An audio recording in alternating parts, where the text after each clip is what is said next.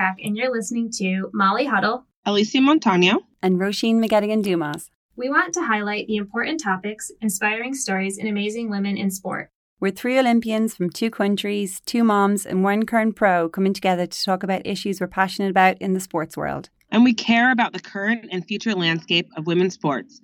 And this is just how we're keeping track. Hi, everyone. Welcome back to Keeping Track. This is our season ending episode, and we'll regroup and talk to you again in September. Today, we talk to Dalilah Muhammad, 400 hurdles world record holder, Olympic champ, and World Championship gold medalist, among other accolades. We talked to Dalilah about her start in running, her ties to distance running, her amazing progression in the event, what kept her in the sport, and how she's handling this pandemic. We also talked to her about her mental approach to her seasons, like what her power words are, as well as representation and fighting for your value in track and field as a Muslim woman of color. Thanks for keeping track. Hey everyone, welcome back to Keeping Track. Here we are with our season finale episode. Um, hey Ro, hey Alysia, how you ladies doing? Hey, hey, Rose about to give birth, so thanks for sharing the pregnancy with me, guys. We've had two babies on this season. yeah, yeah. Two That's babies. so incredible. Is today your due date, Ro? Um, a few days, a few days. So I, I thought I had this impression that it's going to go early, but there's nothing happening. So you, did you have um your first two? Early? Um, um, not really, but just kind of right around or a couple of days ahead or uh, back and forth or whatever. So I always kind of think it's an estimate, right? The, yeah. the, the actual date is like really a few week period that it could be any time. So I just don't want to book anything past today. no, it's called. Even even this podcast could get a surprise in the middle of it. No, we like, I hope your baby doesn't come that quick. That would be very, very record breaking. It's not going to happen that fast, Molly. oh, that's awesome. Well, it's kind of crazy that it is. Um, it's August. I think that that's just insane. It just feels like what happened. I know. um, just to wake up and it's eight months into 2020.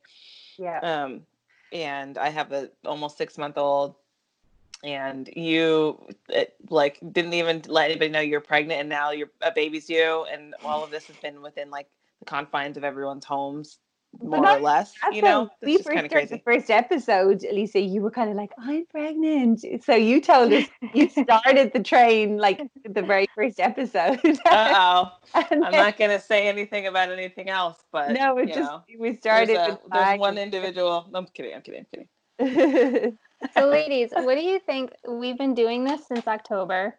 Mm-hmm. we've been having babies living life running races.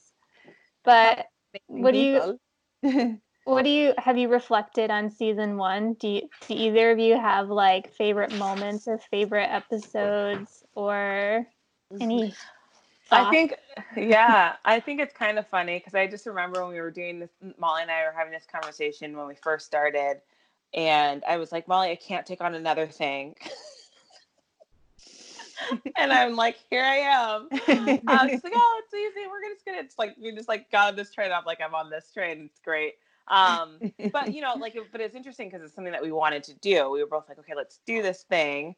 Um, but it was just, it's just funny because there's just like this, ah, I want to do it, but it's this great time. I've got all this stuff going on and it turns out as is with everything in life there's like never a good time for something good you can't mm-hmm. really like plan things like that and i'm just so happy that i um i don't know kind of made room for it even in the weirdest way that it it happened um i feel like that's what's great about podcasts though like we aren't on tv like it we can kind of just be in our living room with some headphones and a computer and it's a great outlet for whatever message or storytelling or um like light shining we want to do, you can just kind of mm-hmm. do it.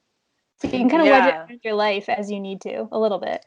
Yeah, I mean the the fact of the matter is there's topics that we could not um, let go any further. You know, like we would have missed all of this these important conversations, all these um, incredible people as they were happening if we would have like been like oh it's not going to work this year um, so yeah you're so mm. right it's that's the good thing about podcasts the thing that's funny is uh, you know when we talk about reflecting on the season and you know we're like oh how do we make our sound quality better with it morphing into our lives this way it's not like we can actually do anything different besides have headphones and a computer Never got any better. we yeah, were yeah, like, sorry guys.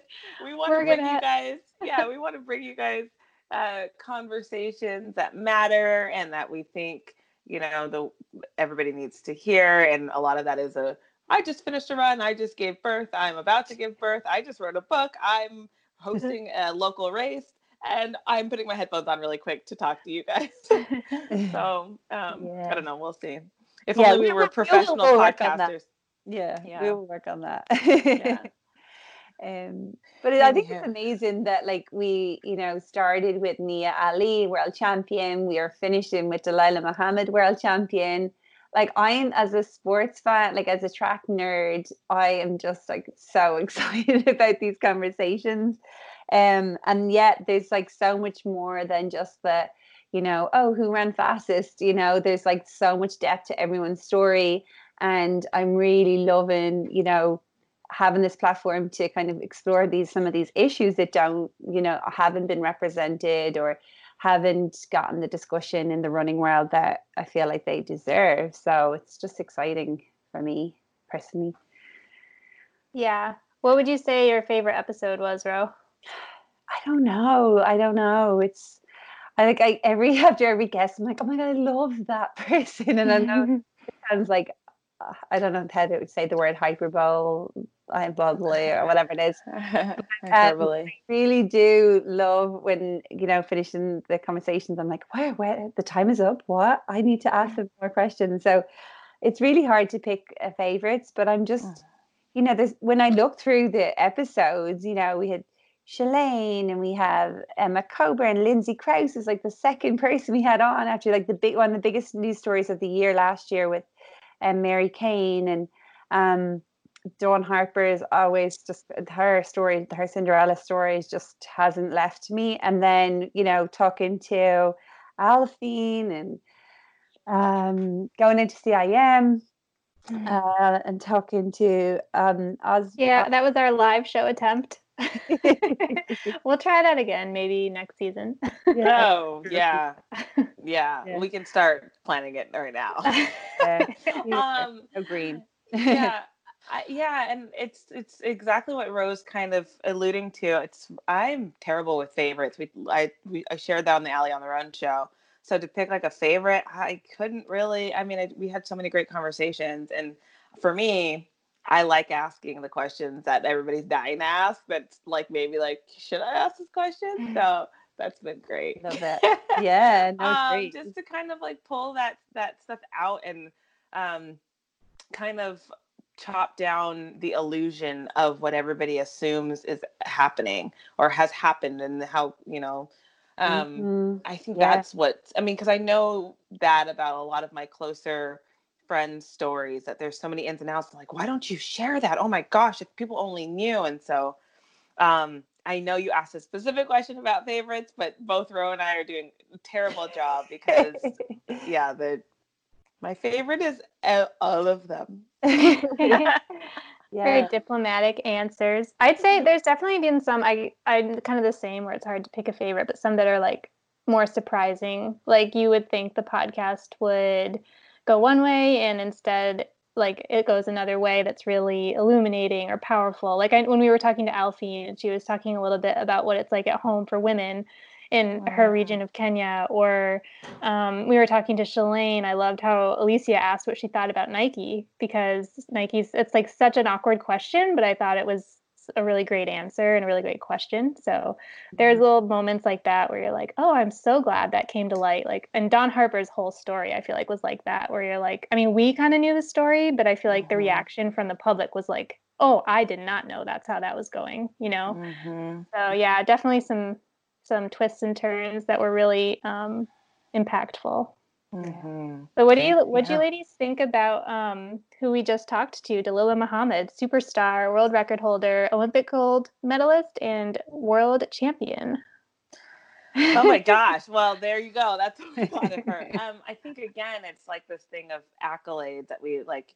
A lot of people get check marks if they're great people or not, you know. Um, but I think what I loved about Dalilah is just her sharing, you know, her mental journey in the sport and how it took her from, you know, and this is what I think about sports. I think in general, you know, when people look at athletes, I think that it is really important. This is the purpose of this podcast in a lot of ways is to kind of like dig a little bit deeper as to like where the person has been and where you see them now. It isn't so, you know, cookie cutter of how everybody gets to a, a certain place and for Dalilah to just you know note that there was um she had like a mental mind transformation obviously mental mind whatever let's be as redundant as possible uh, when it came to her not making the olympic team at all like not even placing in the final in 2012 to winning the gold medal in 2016 um, not making the team though. Not even making the team. Right, not even making the team, but she didn't even make the final in 2012 for trials. For trials, yeah. Sorry, yeah. Didn't she say she placed like? Did she Top say 50th? Top 50. Yeah. yeah, crazy. Yeah, so like not even a contender in a lot of ways. Um, yeah, and just that journey of yeah. even when her talking about her childhood and being like, ah, I just wasn't really fast for that, and then all of a sudden it kind of clicked. Uh, it's like I, yeah. I'd love to actually watch that story. Um, too bad we can't get in a time machine and we'll actually physically watch mm. that story and see what that mm-hmm. actually looked like. Because mm. sometimes people think they aren't something when they're like, actually, you're pretty good the whole time. Yeah. Mm-hmm. Perspective. They're like, no, I yeah. wasn't. They're like, no, yeah. you had you had the sparkles of greatness in there. yeah. yeah, and I'm still curious. Like she, you know, that she like could go from that like barely breaking top 50 at the trials and, no, and kind of actually signing something that said that she wasn't going to make the team, which is kind of a psychological kind of component of it that woke her up to the fact that wow she wasn't going to make this team and then to be able to transform in four years to not just make the team but become olympic champion it's like mm-hmm. how like, and the best ever in yeah. that in the history mm-hmm. of the world like mm-hmm. yeah two like two times over three times over how many times did she break her own record yeah. Um, yeah, so that's incredible. I want people to listen. There's so much more depth, um, especially with um, you know everything that people are recognizing has been happening in america for a really long time mm-hmm. and mm-hmm. i just i don't want to give away the entire um, podcast but i i really really appreciated Dalilah's time yeah absolutely and even on that though like we we kind of talked about um a little bit about um you know why isn't she the superstar name that you know uh, she has all the accolades she actually is a model and like what what what else you know what else is you know why isn't why doesn't everyone know who she is? Um and we kind of explored a little bit about that and um i thought it was interesting. I don't know if you guys have watched michael phelps the weight of gold yet but um lolo jones was featured on that again and um and she talks about you know how she was kind of put in the spotlight and feels like she's kind of been kind of pushed aside now for Sydney McLaughlin so these things that, you know, we kind of beat around a little bit on the podcast, talking to the Dawn or talking to Del- um, they're actually really real and like very tangible. And like Lolo has benefited in in some way. Like there is a, there is another factor that we kind of all see, but it's hard to articulate how it happens, why it happens, why she's not getting the spotlight so I think it's it's was interesting for me to see Lolo kind of admit to that. What did what did you see, think of that, Molly? Yeah, I watched it too. She was very blunt with it, and it was it was interesting because, like we said, Lolo benefits from that too. But it's not even to do with the athlete. Like I would never hold it against the athlete who's getting right. held up. It's like we said, it's the system. It's the mm-hmm. way that marketing is done for around sports, around our in Olympians. Mm-hmm. Yeah, it's the way NBC picks like four people and they're your Olympians for 20 years and they don't talk to anyone else. It's like, okay, Bode Miller again, love the guy, but like, can we please talk to Dalilah? so, yeah. Um, yeah, so it's that's kind of what we were trying to like bring to light. Yeah. Yeah. And I I haven't finished um The Weight of Gold because three kids. but we've started it just to kind of insert myself in this conversation. It's a great topic. It's a really uh, topic. No, and totally. Yeah. I mean, I'm interested. I'm totally interested because I think, I mean, again, you guys watched the entire thing, but I just think this identity, and this is again when I say, I, I say this all the time. I say I don't identify as one thing because I've seen the weight Very that vulnerable. people have you know tried to walk away from after they've made everything about them being a runner they've made everything about them being mm-hmm. whatever they are some sort of yeah you know and i'm that's terrifying to me well and, in and our even sport if, you're rewarded for that too you know right. that that's part of what gets you better better better and then you hit a point where you're like oh no like when the kind of required yeah it's yeah. kind of required yeah. required yeah. yeah. right but even just like from a cultural standpoint you know in running culture everybody you know yeah does applaud you for just being like oh, you know, your clock your time, you do all these weird runner things. Eh, you do, that's all you do, right? And I've just always been like, I am running so far away from that because it's just, it's kind of like a deadly combo. Mm-hmm. You know, who are you after this? And then you search for a really long time.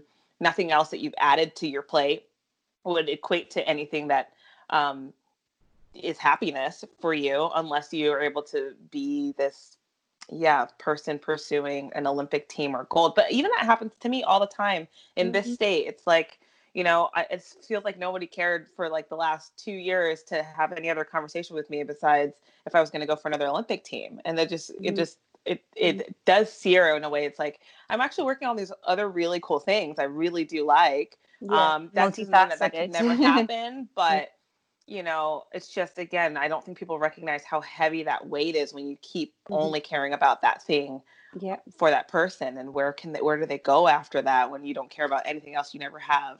I did that with Lou's family. They would always be like, "Oh, did you run here?"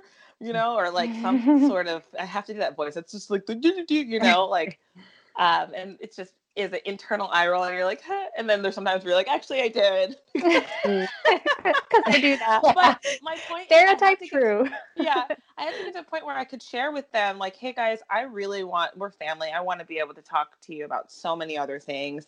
And a lot of times when I come back to my family I want this is like a place first like uh, to be a, a safe haven where I don't want to feel the pressure and the weight of what everybody expects for my running that I already love doing to do mm-hmm. for them.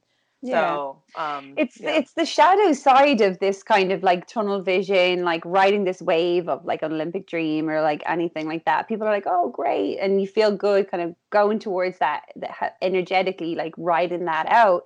But the natural cycle, there is a crash of that, and I think people are not looking at that and rec- recognizing that that actually is part of the cycle. Mm-hmm. And um, when they talk about it in the in the in the documentary that this is kind of like side effects of being an Olympian or successful Olympian, it's like, okay, if everyone knows that and they're still buying into it, there's a lot of things we can do to stop totally. that crash being so scary for people, so vulnerable for people. Totally. Um, and you know, we just had to have to call that out a bit more. Like it's not just riding it one way. there is right kind of decline. And this is this is also a lot of what I, I think I, I, try to talk about in terms of like celebrating the whole person when we look at mm-hmm. sponsorships and them not just only caring about the performance aspect. Yes, yeah. we understand this is part of the job, right? But then the other things like how else can we support you to like do things that you want to do when this is all said and done? And sometimes it mm-hmm. can come all crashing down for someone who when they mm-hmm. didn't expect for their career to end next, mm-hmm. you know,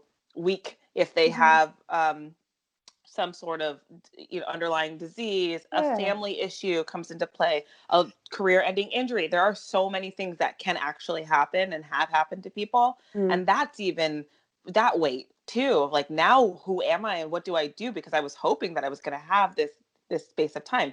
Um hopefully this is not a situation anybody runs into ever again. I would like to also start a family. Oh well if you want to do that that's also shelf life. Like Mm-hmm. Um, mm-hmm. yeah, I just really think what companies can do is really do a better job of supporting the whole person mm-hmm. and um, allowing there to be the space for ebbs and flows and room for other endeavors that they that athletes yeah. um, and I think it, looking to pursue. Yeah, and the Olympic movement in general, or even the national Olympic committees, right? I've I've had like a lot of kind of done a lot of work with the Irish Olympic Committee around that, and they're doing a lot around that with this kind of transition after co- after college, after the Olympics and mm-hmm. support career services and things like that.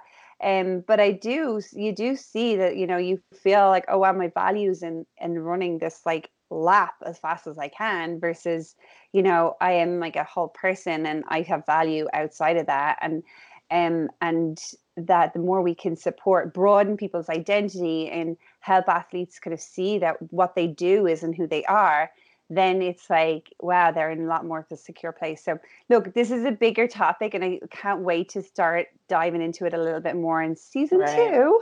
Yeah. um, very close to my heart. And mental health is a huge thing that obviously I work in, um, and with athletics in general. So, I do want to bring this topic up again in season two and um, go towards it a lot more. Um, but one thing on that, uh, one thing, other thing in that um, documentary, really quickly, was that there was such a lack of representation. We're talking about how important diversity is and how race matters, and that that that documentary failed a lot, and that that failed badly. And so I have not seen the response from people to who watched it but I have a response on that myself that I can't wait to share because I, I, I thought it was absolutely lacking in diversity, and I think that's shocking at this point. Totally. I yeah, I agree. agree. It, was, it, was, a great topic, and people like Michael Phelps lend a lot of weight to it. But you definitely could have talked to a variety of other people, and um, yeah. it it was like I said, the Olympic perennial faces of uh, poster the, the chosen children. the chosen five yeah mm-hmm. and this was um, yeah they're having mental health issues right and they've been had lucrative careers imagine exactly. people who haven't had the spotlight how or people who have had medals stolen from them mm-hmm. you know mm-hmm. yeah. that's a whole other side to it right yeah i think it could have there could it could have been deeper than what they did but it was still good a good topic yeah, yeah. Um, yeah. so yeah we'll we'll let you guys okay check out Dalilah's interview. I really quick wanted to direct people to our um, newest merchandise, the visors on the website. check Love them out. Mine. We can't stop, won't stop with merchandise. And the proceeds for for these visors will go to Track Girlz. That's with a Z. Um, and they are run by Michelle Lewis Freeman, an Olympian uh, wellness coach and relay coach for Team USA, and Jennifer Forrester. Um, it's an educational and community program. They do things like camps um, and empowerment workshops for girls, and they are about sisterhood, empowerment, and track and field. So it's a great cause. Go get your visor and support Track Girlz. Absolutely. And rock that style, visor style. In the club. I love mine. So, anyways, thank you guys for listening this season. And um, we will be back in the autumn and cannot wait. I'm excited. I'm buzzing. So, um, yeah, thank you. and and welcome any feedback you might have. And also, you know, if you guys have ideas for topics or guests, I mean, we we haven't gotten close to the end of our list yet, but we always love to hear from you guys. And um, yeah, if you have anything that we we're not going towards that we think we should be, we are all ears. So bring it on. Have a great rest of summer, ladies. Like, rate, and subscribe. Thanks for keeping Thanks track. for keeping track. Thank you. Bye.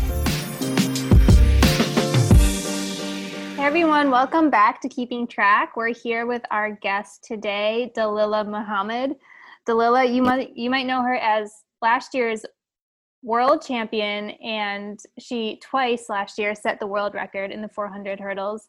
Um, she's also the USA champ from 2013, 2016, and 2017. And she has 2013 and 2017 silver at Worlds, and she has the Olympic gold medal from 2016. So we have a pretty Whoa. legit guest on today. well, thank you. Thank you for having me, guys. Yeah. World Thank Woman of so the Year. Yeah, World Woman Athlete of the Year in 2019. So that just kind of says it all right there, right? Yeah.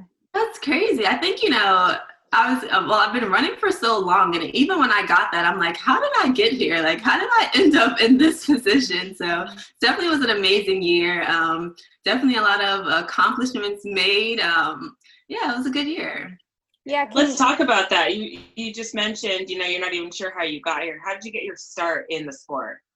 Well, I've well, I started running when I was seven years old, and my first coach, my um, yeah, my like club coach, he just he would see me running in the neighborhood, and he just like would beg my mom. He like begged my mom for months for me to join the track team, and I one day she said yes. One day she she took me down there, and I've been running ever since.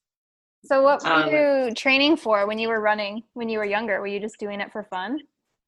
Yeah, I was just doing it for fun. I just loved running. I loved racing. I was, you know, like just street races in the neighborhood where race all the boys would win. Um, until I joined the track team, and then I was like in last place. But because I, when I was younger, I did distance. So um, he kind of oh, thought, you know, I wasn't fast enough to kind of be a sprinter. So I did um, cross country 15 800 but really like more 15 runner. Wow that's a, I did not know that. Yeah. so. when did you find your crossover from distance to sprints? And what was like the first sprint that like that you ended up doing I remember one year, honestly, I just got a lot faster. That's literally what happened. I was like slow, and then one year it just like clicked for me, and all of, all of a sudden I can sprint. Um, mm-hmm. and I did the 100 and 200 at like JOs. Like I made it to like the JOs and the one and two. I think I got eighth place though, so I made it to the final, but I got eighth in both of those races. But I think I was about 12 years old, like like maybe 13 um, and what, and I just never did distance again after that. you know, Wait, yeah, so where did you where did you grow up? I grew up in Queens, New York. Okay. Oh, Queens, baby. Yeah, Flushing Hospital. That's where I was born. Oh, um, I didn't know that. I didn't know that. Yeah, yeah. I don't get to claim it as hard because I'm, you know, moved before grade school, so got it. You know, um, I didn't know that. I think there's no interest in yourself and Nia Ali both kind of ran good like distance times when you were kids. Like you guys are like obviously you could do any event.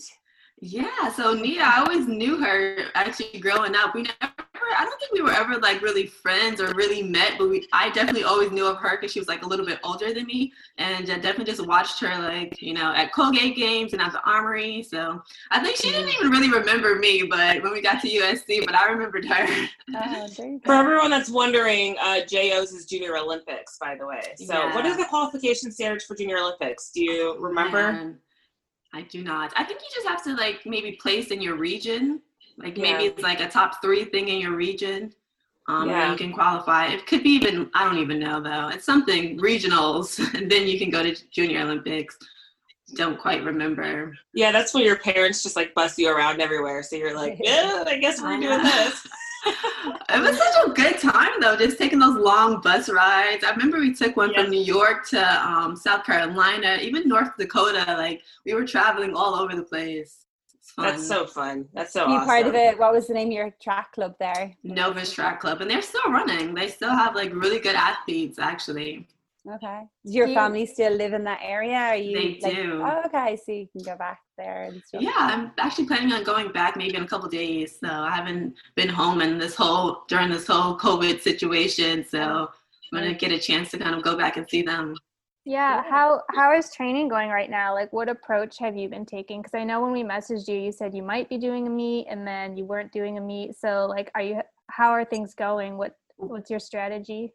Well, we've been playing it by ear. I think in the very beginning we were very uncertain and didn't know. And my coach was like, you know what, we got to stay fit. We got to stay fit. And so we were working out hard, but unfortunately we weren't able to get on a track. So, and for us mm. running on the grass is very, very different. Obviously, you can't hurdle on the grass.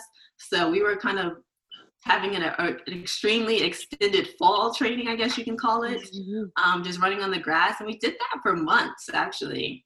And then finally, maybe like a week, uh, maybe like two weeks, yeah, two weeks ago, we finally got on the track. Wow, that's yeah. it. Oh my God. So, and at that point, we pretty much were kind of decided at that point. They already had the decision to like the meets were many of the meets were canceled. So we just made the decision to kind of end our season. So I did do a couple of like, well, meets, but a, a really a training session down at in Dallas, Texas last week, and then I'm and now I'm done. Oh. So I'm gonna take this month off and then get ready for start preparing for next year.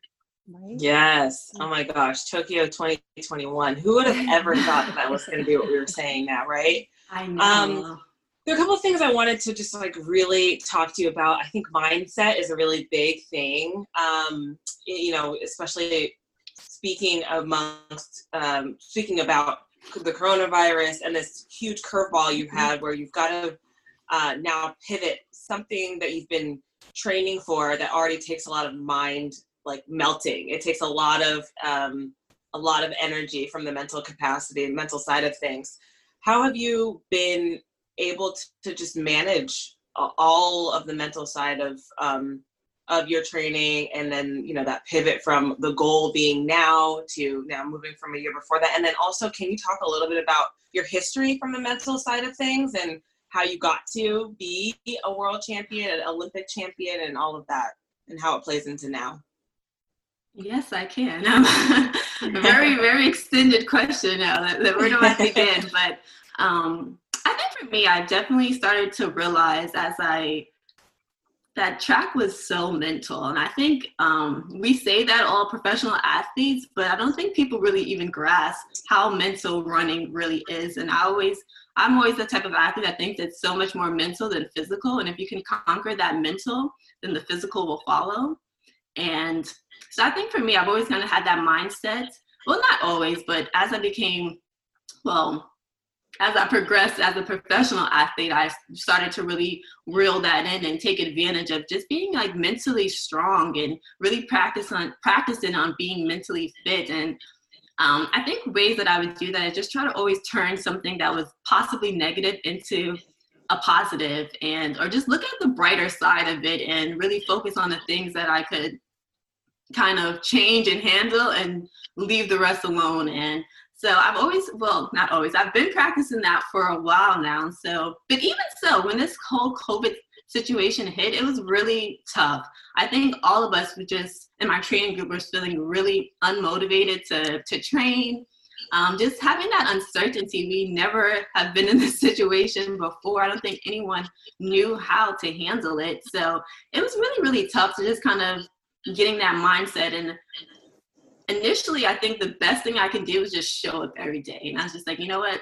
This is all I have. I don't know what the workouts will look like, but step one for me is showing up, and this is all I can give you right now. So that's what I'm going to do. And as I did that, then I moved on to a step two, which, you know, okay, let me put some more effort. Let me, you know, hit these workouts a lot harder than um, what I'm doing. I think for me, I, for I said one day I decided that um, a bad workout for me was going to be only doing what my coach asked. So if he said he wanted 30 seconds in the 200s, if I only did that for each everyone, that would that would be what I would consider a bad day. And I've kind of lived on that rule.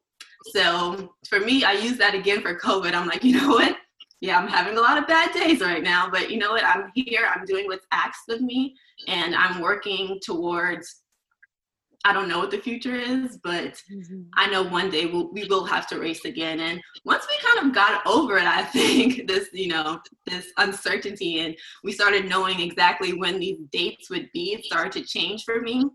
And, you know, I, I kind of just took it back to, you know, you know, I knew the Olympics would be in 2021, well, possibly in 2021. And there was this like this whole thing going around. We're going to have five major championships um, back to back to back. And I'm like, you know what? We always did that when we were younger and no one complained about it. you know, the, the competition wasn't, you know, I guess on that level, but every year there was nationals as a, as a kid and, and we lived for it. We loved it. So it'll just be back to those days, you know, where we have to get ready for something, you know, every single year. I, I, imagine for the rest of my career, unless I run over five years, which I don't really see happening. But um, so yeah, I just been kind of changing it into like a more positive outlook on it and just kind of enjoying it. So you're mm-hmm. you're one of those athletes if your coach gives you a time that's like the minimum you hit, like you always want to be a little bit under that. Um, what can you tell us a little bit about like the group that you train with, what women are there, um, and who your coach is, and what it's like at practice? Yeah, I think we have a great group. So my coach is Lawrence Johnson. Everybody calls him Boogie. Um, you guys probably know him by Boogie. And then I train with Brianna Rollins, now Kerron Clement, Kristi Castlin. Um, we train with a Panama- Panamanian um, athlete, John Woodruff, and I feel like I'm missing somebody. Oh, Jasmine Malone. Yeah, she's new, um, fresh out of college. So a small little group, but I think our dynamic is just really works well. We definitely have um, multiple. We all are hurdlers except for Jasmine, but we all kind of have our own strengths. Like I'm really good at the longer stuff. Brian is really really fast, so it just kind of works together. I think it's a good dynamic of women and men. Mm-hmm. That's awesome. When did Casey come onto the team? She's been here. So Coach um, Kristi's actually been um, oh, you mean Kerron or Kerron? Yeah. Oh yeah, yeah. No, we all we call Kristi Casey, but I'm like right. I hear people say Kerron Clement, and I'm like, oh, you mean that Casey? oh, that one. no, he just came this year, so he made that move. Um, yeah, he he wanted to do something yeah. different, so he's been where with us all you, year. Where are you guys based? Los Angeles. Oh, okay. I like how in the the Sports Illustrated article, a really good article that um, was written about you last year, they talked a little bit about your strength workouts, and I feel like it's interesting for the distance runners to read that because you'll do like 12 by 470, or you'll do like a mile time trial in five minutes, and we're like, we know what that means, and we're like, dang, that's really good. like you could run the 800. you know, well, thank you. know, it's so funny because I always like watch like um the athletes doing like their uh, their workouts and i mostly watch the distance ones like on youtube. A lot of times they'll post it. I'm pretty sure i've watched a couple of yours actually molly. Um, just like your workouts and i'm always like so fascinated. I'm like how are they able to hit these times? Like so much. And I'm like, so that's really where I draw my inspiration from to do these workouts. We could do 400s together. That's about it. I think, I don't know. I think I watched you do like maybe mile repeats. And I'm like, how is she hitting these times? but even you, Alysia. So I'm like, that's just, I'm always like so impressed by that. So I definitely try to incorporate that into my training and just for inspiration. And I'm like, you know, yeah. maybe one day I'll get to a little actually faster mile, but we'll see. Mm. I'd love to see you do. Have you done an 800, like a proper 800? Um, not in a race, not in a race in a really long time. Um, yeah. early on yeah. in this year, I did just. It was like at the end of our workout, and I I hit um 211, and I remember thinking like, wow, like after all of the things that I did today, I like I would love to see me like really train for the eight and do mm-hmm. it, but I think mm-hmm. those days are behind me. it's so funny. I yeah. um I the 400 hurdles. I think you know that Dalilah is my favorite event. Um, I love it too. I was like yeah, 2015 or I don't remember what year it was when I was down in LA and I had an opportunity to kind of train a little bit with the not like under the same coaching, but on the same track mm-hmm. with Dalilah and Lashinda. Um, yeah, that was good times. It was good times. It was good times, but I was so fascinated with what they were doing, and I was coming back from pregnancy so I jump in some of their workouts. And um, I do think that a lot of the systems in the eight and 400 hurdles are that we need to stress and get better at are this are the same. I mean, the difference for me is now I've got to figure out how to jump over uh, 10 obstacles in the middle of that. Um, I mean, and of course, it depends on the type of 800 meter runner you are, right? um, I think from my perspective, I saw a lot of similarities in some of the work that we would do. So, um, and the same aspect, I would, I like watch some of your guys' workouts and I'll be like, oh, oh yeah, okay, I'm doing that. Oh, they're doing that over, over hurdles. Okay. Uh, I, I, don't remember. So, I think you did hop in there once over hurdles with us. I did. I did a 200 over. Hurdles yeah, the 200. She killed it. She. there you go. I did. I did it. It was awesome. But I just was like, oh, I definitely need to work on some technique over here because if I had to go 10 more meters, I'd probably break my ankle. but anyway. how fast are you in the flat stuff? Like, what's your fastest 400 non hurdles? Like, um, 50.6 is actually my fastest. Oh, I, wow. I ran that last year. So that was like my only four run, really. Wow. Okay. So so and then on the relay, but I don't think that really counts. Still, that's like cracking, you know, you're knocking on that sub 50 right there and that as yeah, well. I definitely would like to see that. I never really get a chance to run them, so maybe mm-hmm. one day. Fantastic. Um, so Dalilah, um, when we talk about like, you know, right now we're just having like girl chat, I feel like talking yeah. about running a little bit. But I want to just kind of get back to the mental aspect of things because I think that there's something really important that talks about um, in just where we are right now in the world, um, people recognizing the um, importance of saving our mental capacity or doing our best to take care of our mental health. Um, but I want to talk about the current um, state of the world, I guess, is what people are saying. I don't want us to talk about it current because it's always current for um, mm-hmm.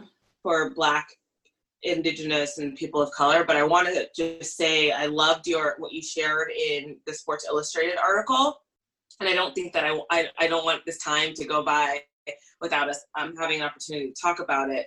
Um, and I think there's something that ties into our mental capacity and our emotion and the things that the way that we um, can channel you know things that we've gone through into something else um, and i feel like i'm kind of projecting a little bit so let me ask the question my question to you is um, one can you share your sports illustrated uh, story with us again and then can you maybe tell us if there was any like emotional component to what you've gone through that also plays into how you pack that into um, your mental work as an athlete yeah i think well, the Sports Illustrated. Let me. Are you referring to like you know the one um uh back off the uh back what is it black off the track? yes. Yes, I'm sorry. Lilla's been in Sports Illustrated multiple times. I mean the most recent one, um, Black Off no. the Track uh, story that you shared. Yeah, about well, having well, to win. Like your only option is winning. We'll yeah. link that too for anyone wanting to read it. It was really good. Yeah, so I think you know I think as a as well, especially as a black athlete, I think you always kind of it's like this undertone to to not to running, but to anything that you do, and it's always something that you kind of want to not be the case. You kind of feel it like, and what I'm talking about is, I think Rai said it best, and when he was just like, it always feels like you have to do more um, to receive less. Like you have to be twice as good to receive half as much. I don't know the exact phrasing that he used, but it was something on that level, and I think that's something we kind of feel as, you know, for me, I felt that as a professional athlete, but it was always something that I kind of wanted to not be the case. It was just like maybe I'm maybe I don't know, maybe this is not really the case. Maybe I'm just kind of overlooking it or maybe I'm not seeing things clearly. And I think for me this year especially it, it became very apparent that that was 100% the case. And I'm saying that because I think mm-hmm not to like tweak my own horn, but I've, I've kind of checked all the boxes as a professional athlete. And when you've kind of checked all the boxes as a professional athlete and you're still coming up short and you're now you're in meetings with other people or when it comes to doing deals and it's like they're looking at you and they have absolutely nothing to say other than no, like and there's no explanation given. So when you're in, put in, and I've been put into that situation so many times, but before it was always like, oh well, you're kind of okay. You're you're you're kind of just almost there. It was like kind of that kind of discussion that was being told, or but it was like when I was there, it was still like no, but um, with no explanation given. You talked made like sponsorships and yeah, with like sponsorships like and just on like major brand deals or like just in that type of world mm with mm um in the sports. And on the track and field side, I think it was just more like the exposure that I was being given, or yeah. Yeah. I guess the recognition, to yeah. be quite honest. Yeah, um, we mm-hmm. we've done um, a few episodes, I guess, dealing with representation, and I feel like for someone who's set the world record, has an Olympic gold medal, has a world championship gold medal, has other medals, like you should be like on the Wheaties box. You should have 10 contracts. You should be on the cover of magazines. And I feel like we have to ask the question of like, why are some people there and some people with the resume aren't there? Yeah. So a lot of it, I think, you know, just in track and field in general, I think as you age in the sport, you're actually not very protected at all, no matter what your race is, and that's certainly an issue that needs to be mm-hmm. changed and it needs to be mm-hmm. addressed. Um, we shouldn't see patriarchy. Yeah, absolutely. So that is another issue. But, you know, and I think so for me, that sense of this not having that exposure that a lot of people thought that I was deserving of, it, it just became more apparent to me of um, the racial aspect of it. Mm-hmm, mm-hmm. And yeah. so, and then like the, so the story that I told in Sports Illustrated was, um, you know, about a moment before my finals, and um, I, I, I, haven't said his name up until his up into here. So I guess I'll just keep it that way. But he's just like he says to me, someone that I'm very close to says to me that, you know, you know you have to win this. And it was just kind of like put into like, you know, perspective, all the fears that I already felt being like, you're this is you're you're validated in feeling the way that you feel.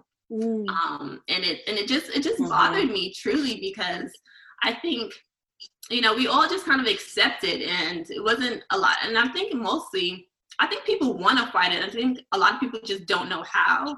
Um, we all have our own reasons as to why, our personal reasons as to why we may stay silent and um, about these issues. And that moment for me is like, I wanted that person to fight for me too. But mm. at the same time, I'm, I know he has his own reasons as to why he can't, and he just has to follow these rules that are given to him and mm-hmm. that's mm-hmm. literally the end of it and it just was mm-hmm. it just was one of those moments. Well one you don't want to hear that before you're about to run a final.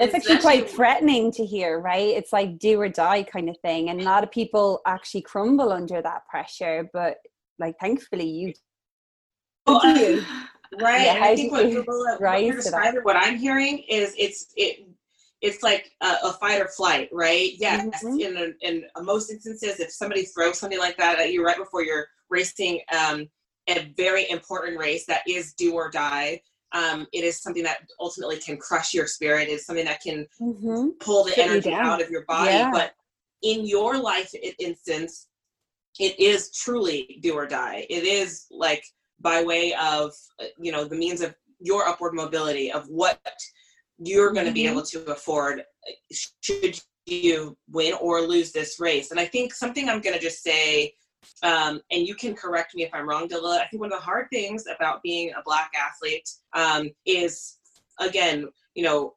people suspecting you're pulling a race card um, for certain reasons, um, or you know, not getting what you deserve.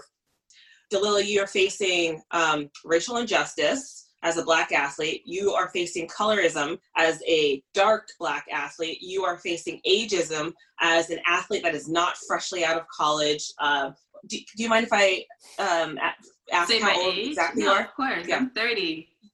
Yeah. So you now you're on the up. You're not the 20s, which ultimately for our men, it's like, woo, we can celebrate them until they are 40 and beyond, you know. But for our women, the, the patriarchy that is up against us is so much validated by the way that we look and what presents as marketable on again we talked about this in our runners world article marketable by whom wants to have us pasted on their wall. Um, and that's just disgusting. Like you know that's just what we are facing so terribly in women's sports and it trickles down and the more layers you add to it the worse off you are, regardless of your performance and how amazingly beautiful you are in your skin. It's a, this mm-hmm. patriarchal American idea of marketability on a woman. Mm-hmm. Um, and I, I, I, am saying that because I feel like we need to continue to lift um, each other up. I want to be able to lift you up in that. And I can sense like we skip around telling those pieces of our story and saying like, oh, well, you know, for everybody that's listening, Dalilah is, you know, she t- we talked about her accolades. She's in the 400 hurdles. She is the one of the um, most black athletes, like in terms of the spectrum of shade um, there. And in America, we tend to glorify the lighter people are. And this is nothing to say with anybody else's performances, but um, from what I've watched in Dalilah racing and continuously putting herself in a position to win and to press forward, it does appear as if um, America is really wanting a, a version of her that is um, more like the American esque dream, which is wider. And so, um, yeah, it, correct it, me if I'm wrong. It kind of is similar to the Dawn Harper, um, yeah. Nelson Lolo Jones dichotomy with you have Sydney McLaughlin right on your heels, Dalilah, but Dalilah has the world record and she has the gold, two golds. And so it does seem like the marketing is tipping more towards one person. And I feel like you do have mm-hmm. to ask yourself why. Why is it one person over another? You know? Mm-hmm. So, mm-hmm. um, like we always say, so you, you want it to be a meritocracy in sports, and sometimes it just doesn't look that way and you have to ask who's in charge and why so i feel like that i feel yeah. like yeah Dalilah have you ever thought about that and do you feel that as far as like where the attention flows sometimes I mean, of course, it's it's just it's 100% obvious. I think you know where the attention flows, and that's a given. Like I don't think there's any discrepancy. Anybody would say anything different. Um, you know, me and Dawn are actually really close, and you know, just hearing her story, I'm like, this is literally the same story that's being told, and mm-hmm. um, and we have so many similarities. Um, and it's just one of those situations where you're like, how is this able to year after year to continually be the story, to continually be the case? And uh, it feels like no one's doing anything about it. And mm-hmm. we can only do so much as athletes to try to make that change. I think for me, that's been my motivation this year. What's been fighting, what I've been fighting so hard for. When you talk about this idea of um, fight or flight is like yeah that's the option that was given that's the only option that's been given so you either show up and you do it or you don't and mm-hmm. that's and then is the next girl's problem because mm-hmm. there will be another after me um, mm-hmm. and it'll be the same situation. So how can we make this change? So I'm, I'm thankful. I think I've said this in Sports Illustrated too, to just kind of see this change kind of taking place of women just wanting to empower other women and other mm-hmm. people noticing it. Um, athletes speaking out on it and trying to make change.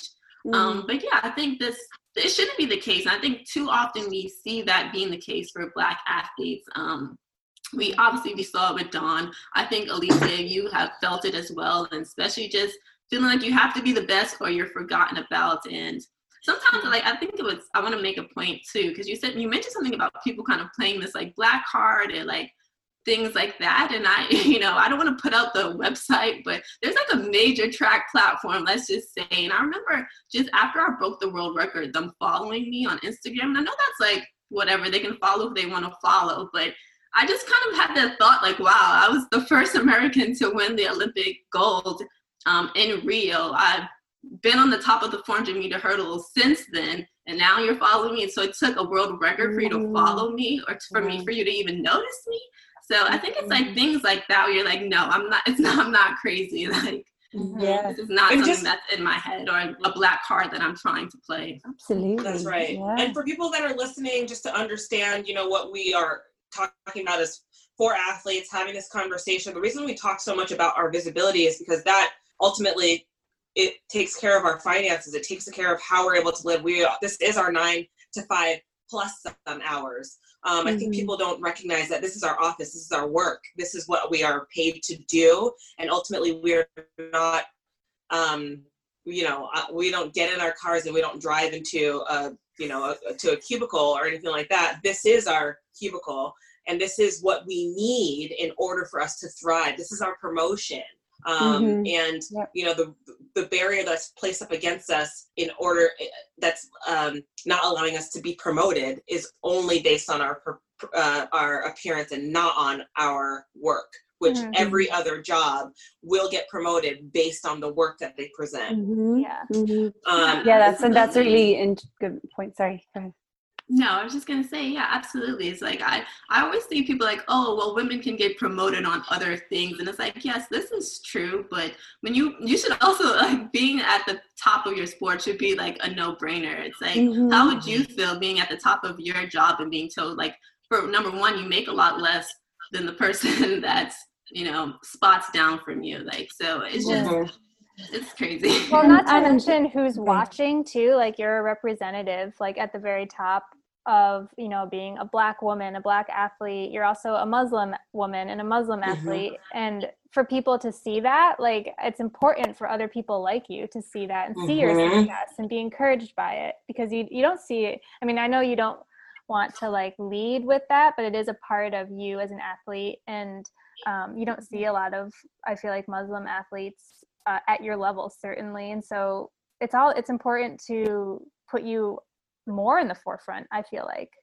Yeah. yeah you know i definitely think so. It's just for me i think what's crazy about it is it's never that i was ashamed of being a muslim but i didn't i never really said it because i didn't feel like i looked the part of a muslim and it's like for me to even though i know that i've, I've obviously i grew up muslim i practice islam And for me to feel that way, it's like even I became somewhat brainwashed as to what I was supposed to look like, what I was supposed to be um, doing, and not realizing that the there's so many women that look like me that are Muslim, and that that probably feel the same way. And it's like, wow, we can like i'm a muslim woman like I, this and this is me and, and just being fully accepting of that. So it took me some time even to kind of break this stereotypical idea of what a muslim should look like. And now i'm like mm-hmm.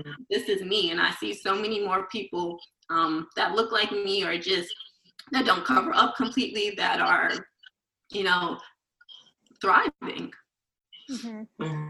Dilla, thank you so much for sharing all of that and really just giving our, our listeners some insight. I think the more we share those stories and, um, you know, help put all of the things that make us us into um, a body that people can see, like, you know, Dalilah, all of the things that, uh, that um, are your identifiers are important and it is important for representation um, especially when it comes to the the future generations having footsteps to follow and knowing that they um, belong in in these spaces and this is what we're talking about this is what we talk about in sport in general one of the things that i think um, confuses me is also like this idea that there's not enough room for everyone to have an opportunity to succeed, especially in sport. When we talk when we talk about marketing, I mean, I feel like the more bodies that we put out there that are doing great things, the better. Um, especially when we talk we sport and talk about exercise and people wanting to see that and it's motivating for people to see that um, it just is is it's absolutely confusing. Do you th- do you see yourself um, stepping up against competition obviously being the beast that you are but afterwards being able to encourage and uplift your competitors? Or do you feel that you know the environment just gets so sticky and stale because of you know how we are pitted up against each other yeah, absolutely. I think, you know, we always want to be encouraging to the other athletes. I think so, you know, honestly, and I'll just be brutally honest, I think I kind of was that kind of athlete. Like I just had to be the best and that was that for me. And just and I think as you get older and as you start doing it more, you just know that's just not the case. And those things, like it just it matters so little bit to be honest. And it's just and so me today, I'm like, I, I love to see other women doing well and to just and want to encourage them and feel like it's always our time or i mean it's always someone's time and to embrace it when it's not your time and that that i'm able to do now and so uh, we put too much mm-hmm. um, energy on j- just the winner and that being alone um obviously you want the winner to be recognized and celebrated but it's we have to celebrate all the all the women that are working so hard because honestly yeah. i think you all know how hard it, it is to to run track and field to come to do something that literally hurts and do it every single day. yeah, yeah. And I think I think you're so right about that. As you get older, you kind of see a little different. It doesn't mean that um, I think there's this people think that it's one or the other. It doesn't mean that you can't also be competitive and yeah, exactly. you know, want to win and rip heads off, but it does also mean that you can also, you know, be like, that was a great job. Good job. You did that instead of like, oh, you know, it wasn't me. Like you're you suck. well, I never but felt like that. Still suck. no, I know, but I, I feel like that's like the environment that is like either or. You can't be competitive and uplift yeah. women at the same time. And I feel like um, you need to see almost how it's done. Like I remember coming out of school and being like, "Oh, I like how she's like this." Like I'd look at someone and I'd notice that. I'd be like, "Oh, this girl, like she can do like be a killer on the track, off the track. She can be your friend." Like I like that. Like I remember being like, like totally that's how you do that. And then um i feel like it's harder like i feel like now you see it more publicly and like you see it on social media with some of the women's groups but before i feel like it was something you had to figure out. You had to be like well i don't want to do this alone. So like how do we do yeah. this together?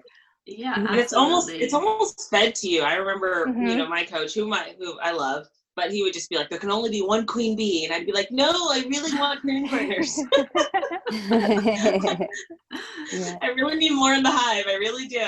Um, anyway, can I ask a track? Can I ask a tracky question? I just want to jump in before we run out of time. If that's okay. Um, your race last year, well, a couple of races last year where you broke the world record, and then to put it together again at the World Championships in Doha, pull off the win with the world record, with, even with that kind of threat in your ear of like, you have to do this or else. Um, talk about like is that like a was that like a perfect race for you? Like how do you come out of that and go yeah you know there's still room for improvement there like that you know oh, like it, in in theory i mean the 400 hurdles last year men and women's was just lit. It was amazing. It was so fun as a spectator to watch. And and um, it really took off as an event in 2019 and curious like how do you build from that like uh, can you see flaws in that race? Can you like still want to run faster after that? Um, yeah, you know what? I'm gonna give like the worst answer because the truth is I don't know, and I think um, you know I think 51 is definitely possible. I've said that before, and I feel like I've run that time at practice, like just being at that speed or being where I need to be at more so than that race at the eighth hurdle to to to run 51 seconds. So I feel like I've done it like multiple times, kind of at practice, and yeah. so. But to, when you do it at race day, it's completely different because there's so many other factors, and there's you're competing now, and you're mm-hmm. trying to win more so than you're mm-hmm. trying to run a time. So um, there was one flaw in the race that I well, two flaws for sure. The start wasn't really good. Um, my start, I had the slowest reaction in the entire field. Um, so that's some some time right there. And I had to reach for the eighth hurdle, which um, I wasn't really expecting because that on that track especially, like it's kind of almost perfect for the 400 hurdles on the Doha track. Um, in terms of just the, the turns that like we'll find as a 400 hurdle, you start to notice just when the turns are slightly different, if they're slightly wider, slightly more narrow. And I think that one is honestly pretty perfect for me. So I think I was expecting to be like right on, but I had to kind of reach for that hurdle. So if I didn't have to reach, I feel like that could be some improvement there. But mm-hmm. um, I really don't know. I think, you know, I'm just hoping my coach has the answers and following his lead. Brilliant, brilliant. And I yeah. watched an an interview you did where you said um, that your word for the year was compete. And um, we talk about like when you look at the root of the word compete, it means like come together to seek. That's actually what it means. So um, I don't even know if you know that, or you probably do, but um something about like the rivalry with sydney like do you feel like that even though you know you guys are rivals that it, it does kind of help you kind of get to another level? Like does it feed your own kind of drive and in a performance boosting way or you know or you're already doing it anyways like you guys gonna think I'm I think people always think I'm crazy and I don't tell people this, but like I like envision the entire year, like how it's gonna play out, like what can go wrong, what can do this, and that's how I come up with those words. And that's like mm-hmm. something like I kind of always kind of been in my life that been that type of person kind of just follows like that energy and that path that just drives me mm-hmm. forward. And mm-hmm. for me, mm-hmm this is really crazy, but I had the vision of both of us coming over over the tenth hurdle at pretty much the same time, and it was just like you have to, and that's where that thought that of compete came from. It's just like compete to the very end to the to the line. Like mm-hmm. don't don't give up. You're gonna have to fight to the finish line. So. Mm-hmm. And that just, you, that just meant yeah. so much on a crazier level than I even thought possible. Because you know, I was just thinking about the race, but it literally played out that way the entire year on so many different aspects, like we were talking about, even racial aspects. And mm. it was just mm. like this idea of never giving up and mm. finishing fully um, and seeing something through. So that's what I meant when I, that's where that word came from. And that's kind of how I do it every year. I kind of think about mm-hmm. it. And mm-hmm. a lot of times it's kind of crazy enough, like these visions kind of come true. Mm-hmm. but, you know, yeah. on a grander level than I even knew yeah, that was yeah, that's amazing. so incredible. Okay, I need you to read my palm after this. um, I like tell my I'm, I'm wondering also, just like, huh? I like tell my sister, I'm like, I can see the future. Like people don't believe me, but she's the only one that believes me. okay, I'm gonna call you after this. I'm calling you. I need to know some things. I'm trying to figure out what I'm doing. Um, I just you're talking about this word. I'm supposed to ask you one more question, but I actually have two. I'm gonna do it fast. Um, your word in 2016. What I saw was you literally attacked every single hurdle in 2016. What was your word then? Man, I, I, it actually was something on that line. Oh, man, I don't remember. It was something on you that killed it. You were literally like, yeah, yeah, yeah. and became Olympic. Oh, actually, Olympic my no, it wasn't. You know what my word was, and this is crazy, but my my word for 2016 was yes. Yeah, Mm. Like anything it. that worked for track and field, even if I agree with it or not, I was going to say yes. And that's that's Mm. literally that was my word. My word was yes. Like, you want me to do this? Yes. This you want me to come move this crazy? Like, yes. That was my answer. Was yes. for track and field only. okay. for track and field Okay, only. I can see that in that attacking those hurdles. Just every last one of those was literally just an attack. If you guys go back and watch that 2016 race with the Phila in the women's 400 hurdles, she literally said yes to every last one of those Yeah. hurdles coming up against Yeah, we should what's post all your though, races. because uh, just a, really quick, like that year, like I went through like so many coaches. It was just like if it wasn't working, it was no, and if it was working, yes. So it was just like a crazy year to come off of two bad years in track and field since, and then to to win an Olympic gold. And Yeah, that's that amazing. just sounds like a dream come true to be Olympic champion, world champion, world record holder. Like the expectation would be that like you're set, you're like a legend now, like you are anyways. But I'm just like, you know what the reality when you when I hear you're like, oh, and I'm still getting no from contracts and sponsorship opportunities. It's just like that can't be the reality. And are you saying that even after all of that, it is still a reality that, you know, you're not getting the platform and the visibility that like anyone should have for with your success? I think, you know, it definitely is turning around. I think more people are taking notice and more people are wanting to make change, which I definitely do notice. Um, I think, you know, it's, it's not quite where it needs to be at, by any means. So um, it's still definitely a fight that needs to take place. Um, but I do, I will say that I do see things somewhat coming around. I just hope it continues for generations after me. Like, I don't want to just say, even if you do say yes to me, I think real changes need to be made going forward. Um, it can't just Yeah. say yes to you and then the, the next time it's the same situation. Like, so Mhm. until we Mhm, see mhm. that change being happening, um, I remember Kendall Ellis, I just saw something of her talking about how difficult it was for her to get a contract. Um, 400 meter runner, um, number one. I think she has Yeah. the collegiate record, maybe indoor record, and and it'd be difficult for her to get a um, contract. Like that's ridiculous. Mm-hmm. So yeah, we need to see those true changes being made. systematically. Mhm. I Yeah. 100% agree with you. Yeah. Totally. So I'm going to ask you just two more questions, I swear. Um, we love doing this like rapid at the end. No, I a few I'll call you. Um, with everything that you know we've talked about today and you know in our previous podcast we've, we've obviously noted you know the problems of uh, appearance being can't not being able to or the problem of appearance being how women are able to be marketed and how we're able to make money um, which is ridiculous. But one of the things i kind of want to ask you is does this make you think at all about other things that you'd like to also be doing that you also want to share during your career that you can basically create a platform for people to look at now as you transition off the track when that does happen because that is something that will happen whether it happens in four years eight years you know ten years it is something that will happen and what are those interests that you have I mean, right now it's definitely these this I don't even know to say racial. I don't even know what word to use to to um to describe. I definitely want to put my voice. I think my main goal right now is to just put my voice out there more and to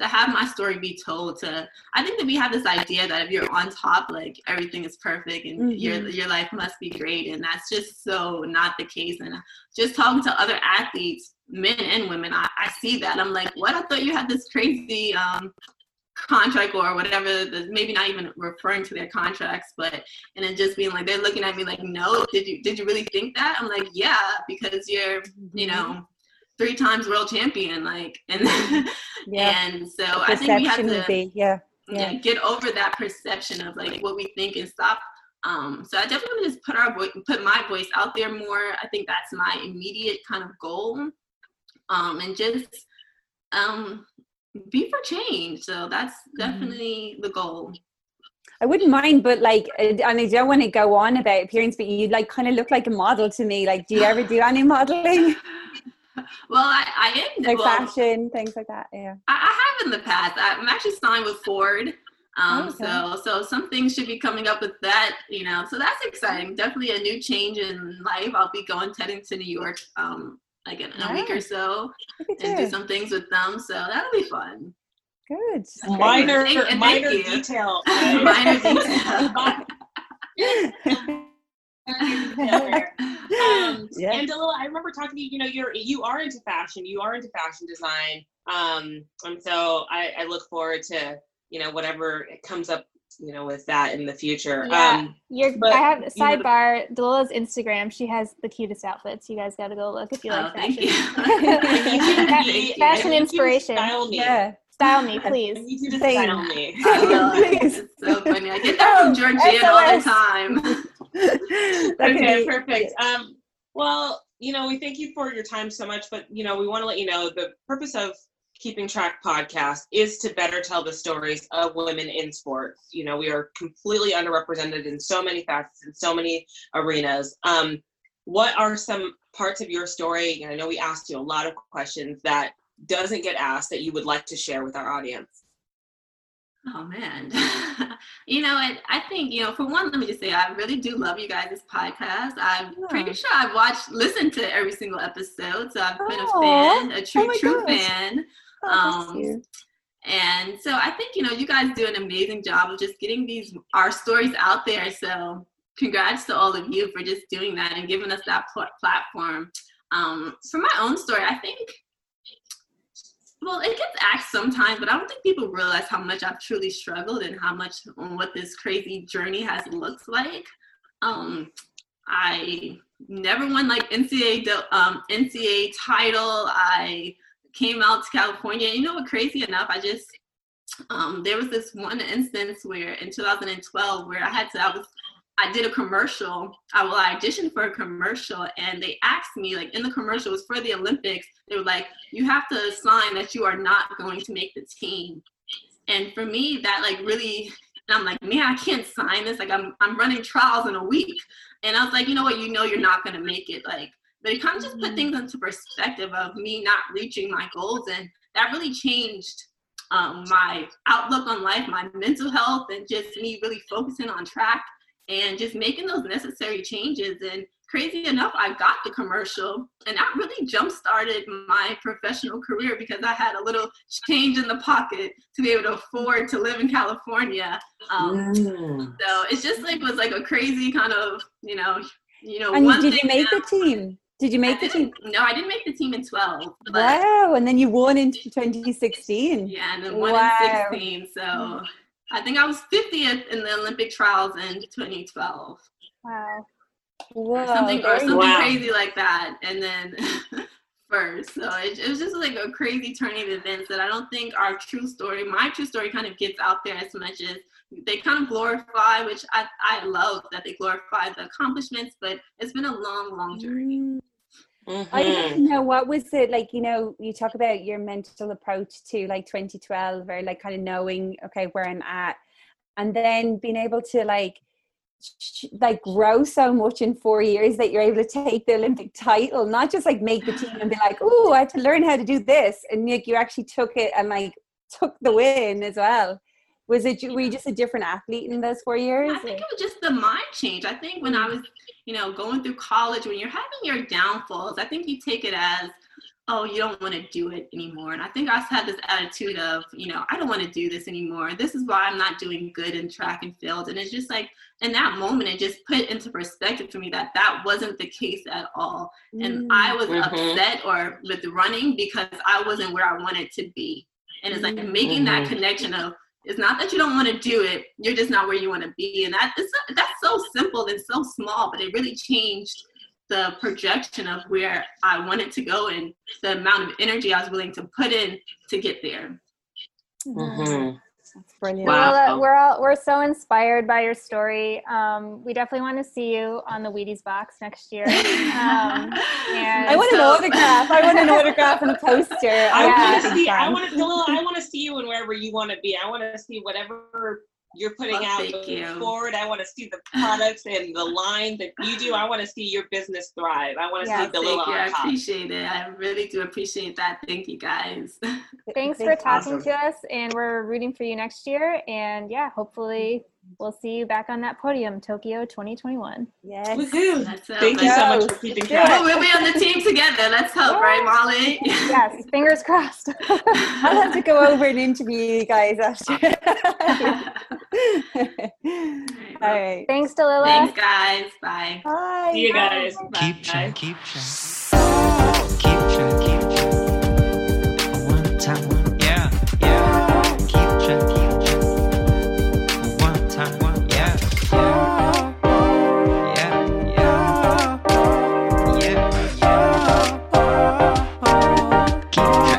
already know what track, track. Keep track, keep track.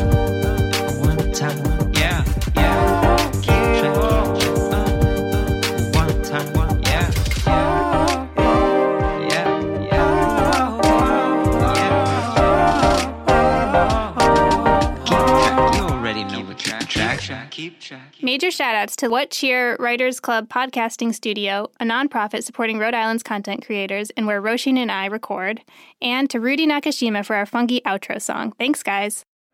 Sports stars. They're like superheroes. but they're actually real. which is why we've made a podcast about them. You see, They've all got a story. but too many of these stories were cut short. Kobe Bryant, Payne Stewart, Flo Flojo, Phil Hughes. Justin Fashanu, We're writing episodes about all of them. and sadly many more. Death of a Sports Star, a new series from Crowd Network.